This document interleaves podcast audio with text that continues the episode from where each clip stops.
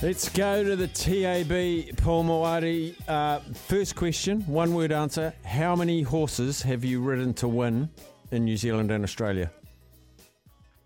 Zero. Right. I've got Sam Collett at a hard time, which leaves you 60 seconds. She's more important than you. So you've got 60 seconds to crack out the most thirst quenching information you've got. Go. I've been bumped by Sammy Collins. Fantastic. oh, well, seen as it is International Women's Day, I can understand completely, Steph. Yes. Uh, and to celebrate that, we're doing a few things here at the TAB. Uh, just place a fixed odds win bet on a horse ridden by a woman at Taupo today. And if it finishes second, third, or fourth, we'll give you your money back up to $50 as a bonus bet.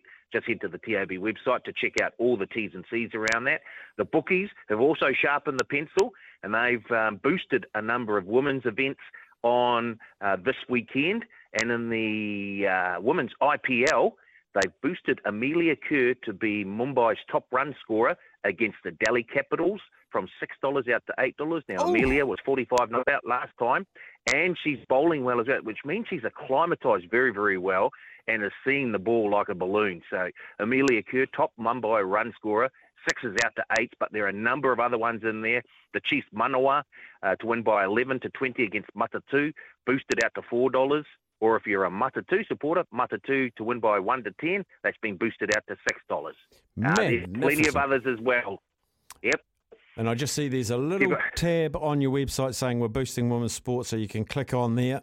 I think that's a brilliant initiative. Paulie, thank you, sir. I'm sorry we do have to go. No, give my regards to Sam. Okay, mate. tab.co.nz, download the app, go on the website, and there is this We're Boosting Women's Sport tab there.